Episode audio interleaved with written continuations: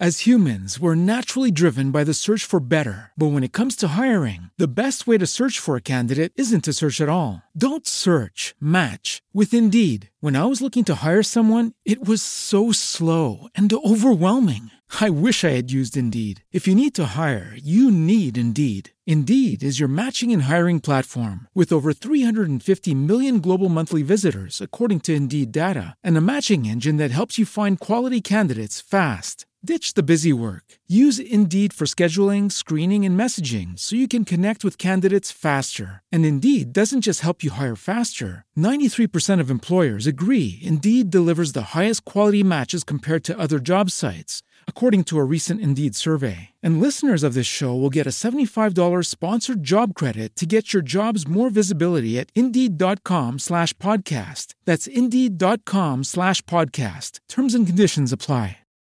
Buonasera a tutti e benvenuti ad una nuova puntata del Medio Oriente Dintorni Show.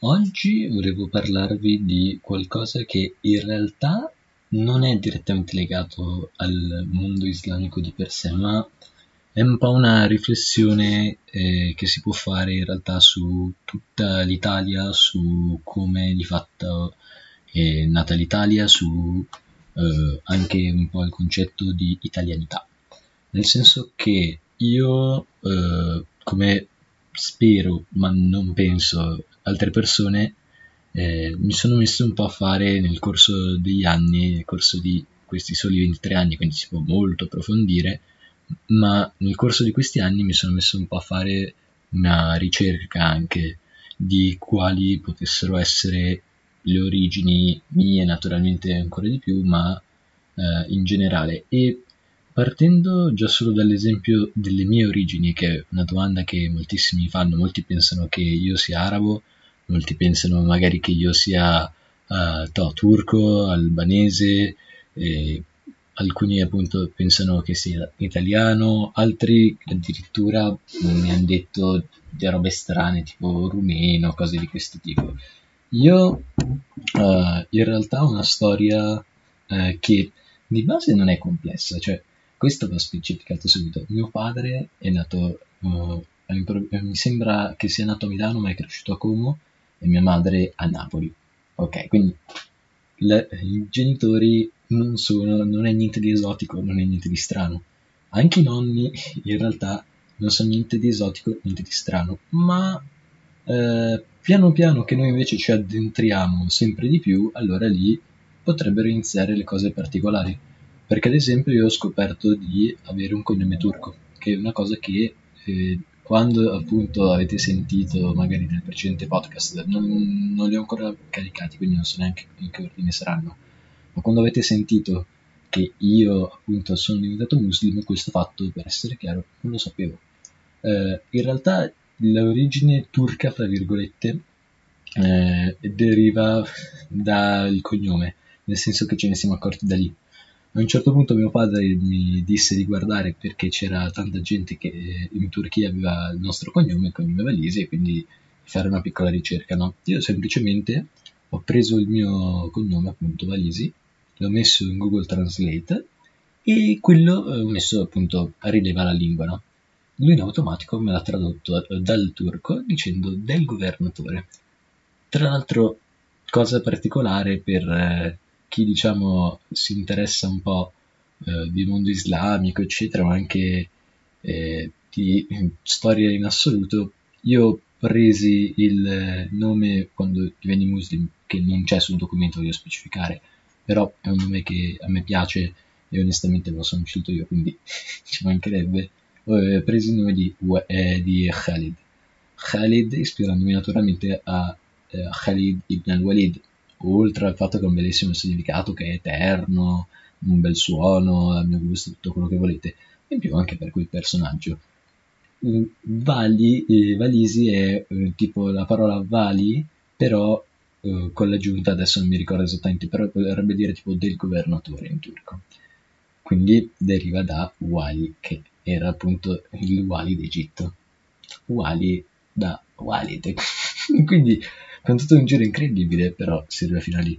Detto questo, eh, non ho capito bene onestamente, però mi sembra di aver intuito eh, cioè di aver capito che mio nonno, che non ho mai conosciuto, collezionava oggetti dei giannizzeri e che invece il mio bisnonno eh, vendeva, eh, vendeva stoffe, tappeti, non ho capito bene, il che diciamo rende plausibile, non sicuro ci mancherebbe, però plausibile anche perché poi ho fatto una ricerca a quanto pare effettivamente i turchi in Italia sono popola- cioè si sono fra virgolette sviluppati solo in due o tre città tipo Milano, Roma e Como di dove è originario mio padre. Quindi diciamo appunto non è sicuro però è plausibile. Ogni tanto poi noi facciamo dei ritrovamenti strani tipo mm, una volta ho trovato un disco di musica classica turca cose particolari vabbè appunto non è sicuro al 100%. Invece mia madre, dicevo, viene dalla campagna, viene da Napoli e porta il cognome di Spagnolo Vigorita. Ok? Spagnolo eh, è un cognome che è molto diffuso a Napoli, magari c'è qualcuno di voi napoletani che appunto eh, magari ha questo stesso cognome spagnolo, non vuol dire nient'altro che spagnolo, il che banalmente nel vostro sangue deri- eh, vuol dire che in una maniera o nell'altra c'è qualche vostro avo che ha avuto qualche contatto con la Spagna. Magari era un campano che decise, fra virgolette, di servire per gli spagnoli, magari era proprio uno spagnolo che è venuto lì, magari è semplicemente uno che era to, o un po' scuro oppure aveva una faccia simile a uno spagnolo e quindi l'hanno chiamato in questa maniera, quindi non è sicuro. Però ci sono tante ipotesi da questo punto di vista. Mentre mia nonna eh, in realtà ha una storia ancora più particolare perché lei ha un cognome fiorentino. Ha un cognome fiorentino di una... Eh, è il cognome di un ramo cadetto di una famiglia nobile di Firenze. Tanto che se uno va in realtà a Firenze, quando ho capito, c'è anche una via con il cognome di mia nonna, che è una roba effettivamente particolare. Questo avo eh, perse tutto, diciamo, giocando al casino e si spostò a Napoli trasferendo così la sua stirpe, diciamo, chiamiamola in questa maniera. questo è il motivo per cui mia nonna è, Napoli, è nata a Napoli e cresciuta a Napoli. Ma poi c'è anche un altro ramo che invece, diciamo, si lega a dove vado io di fatto in vacanza, cioè nel sud della Campania. Perché sembra che questa famiglia, eh, da cui appunto è, è, deriva mia nonna, la famiglia materna, fosse invece, eh, adesso non vorrei sbagliarmi e non vorrei dire cavolate, però fosse originata da questi normanni che praticamente avevano un figlio, volevano mandarlo a convento della Certosa di Padula per farlo diventare monaco. Solo che questo una volta arrivato lì iniziò una storia con una ragazza, eccetera, quindi dovette scappare e si rifugiò proprio in questo paese, nel quale non divenne per carità un, uh, un nobile o cose di questo tipo, però a quanto ho capito è diventato tipo il più importante dei, eh, di coloro che proprio erano del posto. Quindi poi nel corso del tempo, piano piano, ha iniziato a costruire proprietà, a diventare sempre più importante. In più, quelli che erano un po' più importanti lì si iniziarono sempre di più a spostare verso Napoli, verso le grandi città, e quindi a maggior ragione aumentò di importanza. E tra l'altro, legato a questa parte, ci sono anche dei miei lontani parenti che, non, che a quanto ho capito andarono in Uruguay, poi tornarono anche indietro. Il che è tutto particolare, però io sono, cioè non mi ritengo uno così strano. Alla fine mamma è di Napoli e papà è di Milano, eh. ripartiamo sempre diciamo da, dalla base. Però penso che questo sia un discorso che è molto interessante e che tutti quanti, fra virgolette, dovremmo fare. Quando noi, ad esempio, diciamo che noi siamo, cioè, molte volte vedo proprio in generale che si dà per scontato che ah, tua mamma è nata a Milano, quindi tu sei, ita- cioè, non ti fai tante domande, no? Tu sei italiano, punto, stop, basta, eccetera. Il che per carità è vero, eh? non è che no, ah no, sei in un altro posto particolare assurdo. Però il fatto di avere potenzialmente delle origini sparse e il fatto di comunque diciamo affacciarsi in questa maniera a tante realtà diverse, magari volerle esplorare o comunque diciamo eh, riconoscersi dentro, non è una cosa banale, non è una cosa stupida o diciamo da prendere sotto gamba, secondo me, perché può veramente farti scoprire il tuo passato e farti scoprire cose molto interessanti, senza contare poi che di fatto, come sapete, l'Italia si viene a fermare veramente tardi rispetto a tanti altri posti e quindi moltissimi dei vari regni subiscono influenze continue o vengono conquistati addirittura o comunque sono influenze continue. Basti pensare tipo al Piemonte che addirittura ha ceduto la Savoia alla Francia, per dire. Infatti Garibaldi è nato a Nizza se non mi sbaglio. Eh, ma questo per tante altre regioni, banalmente se voi siete dell'est d'Italia, quindi magari in Friuli eccetera, è molto probabile che voi abbiate dei parenti che sono in realtà appunto di origine slava, uh, slovena, serba, di qualche altro posto come quello, magari anche croata, chi possa dirlo. In più ci sono tutti quelli che sono scappati da Istria per quanto riguarda l'Italia e le origini, che quelli naturalmente sono persone che, eh, per carità, italiani, 100% tutto quello che vuoi, ma che hanno vissuto moltissimi anni in quelle terre che erano comunque abitate intorno da slavi, e quindi è probabile che anche eh, quel tipo di sangue, anche se a me non piace chiamare sangue, queste sono delle robe non mi fa impazzire. Però avete al vostro interno anche quel tipo di storia. Io penso che sia molto interessante anche perché in ognuna di queste storie, secondo me, c'è sempre, fra virgolette, un carattere dominante eh, che, fra virgolette, sopravvive e pur partendo magari da un antenato effettivamente comune, magari un antenato che è lontano, eh, si ripete nel corso del tempo. Magari non è detto, eh, però c'è un po' intanto la sensazione. Se voi provate a vedere magari il comportamento che ha avuto, per farvi un esempio, uh, vostro padre, secondo me tante cose che poi voi fate, almeno diciamo, non, non dovete trovarle per forza in, entrambi i genitori, può essere che ci sia un comportamento di uno e dell'altro, giusto? Ma è molto probabile che almeno un po' le ritroviate nei vostri genitori e poi andando a scavare ancora nei vostri nonni, eccetera. Perché noi alla fine facciamo anche molte cose per inerzia quasi, no? E quindi è molto facile che un certo tipo di comportamento, un certo tipo di attitudine, un certo tipo di anche pensiero, seppur diciamo sia eh, non vicino a noi cronologicamente parlando, sia comunque molto vicino a noi come testa, come linguaggio comune e tutto. Per farvi un esempio, eh, io ho ritrovato moltissimo eh, me e mio padre un'analogia sul pensiero della rivalsa, che non c'entra niente, questo non stiamo parlando in realtà di mondo islamico, stiamo parlando di, medio, cioè di origini. Ma ho ritrovato moltissimo questo concetto della rivalsa, eccetera, e sono sicuro che se andassi a ripescare più indietro troverei qualcun altro, molto probabilmente eh, per carità la vita, ma anche eh, lo stesso genitore, eh, il mio stesso nonno che non ho mai conosciuto, che probabilmente nella testa aveva comunque questo pensiero di eh, crescere, di svilupparsi. Non lo so in realtà, appunto, in quel caso non l'ho mai conosciuto. Però è una cosa ciclica, oppure eh, ci sono tutta una serie di pensieri, di idee che, per farvi un esempio, da mia nonna si sono trasmesse eh, sia a mio zio sia a mia madre, poi da mio zio e mia madre si sono trasmesse anche mio fratello, per farvi un esempio. E questo sicuramente capita a tutti. E in particolare per quelli del sud, per, io ho detto che sono mezzo del campano, quindi non dovete offendere, pure io sono mezzo del sud, quindi basta.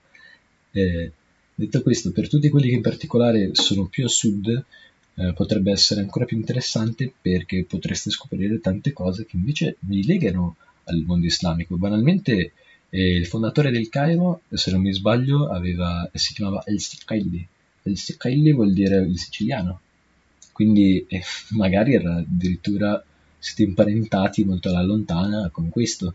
Oppure eh, se siete eh, sardi, può essere che voi se scavate, scavate, scavate, però voi dovete veramente scavare tanto perché voi in quell'isolotto lì vi siete davvero isolati dal mondo, eh, trovete, eh, troverete sangue fenicio. E quindi paradossalmente una somiglianza con i libanesi eh, che abbiamo trattato la settimana scorsa. Se voi andate a scavare è molto più interessante la storia d'Italia in realtà di quello che sembra perché ha avuto un insieme di popoli, di, co- eh, di strutture, di cose, di quelle che è veramente complessa, è veramente interessante. Quando uno eh, comunque diciamo mm, non bisogna eh, limitarsi a dire e appunto al pensare che se tu sei italiano sei come di una razza, c'è la razza italica, la razza italica non esiste anche perché l'Italia essendo una penisola, essendo nel centro del Mediterraneo molto più che tanti altri paesi, ha avuto dei continui eh, scambi, influssi, eccetera. Basti pensare anche solo a genovesi e liguri. Se voi andate a vedere, eh, vi accorgerete in brevissimo tempo che eh, la, la, Goletta, che è eh, uno dei quartieri più importanti di Tunisi, si chiama appunto La Goletta perché c'erano tantissimi italiani, per dire. Stessa cosa a Galata, Istanbul, stessa cosa per tantissime altre città sparse. Quindi, eh, perché hai fatto tutto questo video, eccetera, eh, questo podcast, eh, eccetera? Intanto per appunto rispondere alla domanda che origini hai, che come vedete sono abbastanza incasinate e in più aggiungiamo anche, oltre alla conversione diciamo a 15 anni, se no andate a recuperare il podcast che sicuramente avrò fatto prima, eh, oltre a tutto questo io sono stato, a, ho vissuto anche in casa per un 12 anni con una signora ucraina, quindi diciamo non mi è nemmeno nuova tutta la cultura Slava, eccetera. Guardavo non Pagaglio quando ero piccolo, qualcuno di voi magari lo conosce, un cartone animato russo tipo Tom e Jerry, ma c'è un lupo un coniglio dentro, vabbè. E, e questo, eh, diciamo, sì, eh, sia appunto per rispondere alla domanda sulle mie origini che tutti spesso mi fanno, ma anche per motivare voi stessi a cercare. E questo è, eh, può essere una ricerca fatta con il DNA, in questo momento ci sono moltissimi servizi che per una trentina, per una sessantina di euro vi danno questa possibilità, ma può essere fatta anche semplicemente scavando voi stessi, eh, magari fra documenti, fra uh, date di nascita, cose di questo tipo, e magari in quel caso potrebbe, ess- eh, potrebbe essere ancora più interessante perché non avrete tanto il vostro sangue da dove viene, che è importante ma in maniera relativa.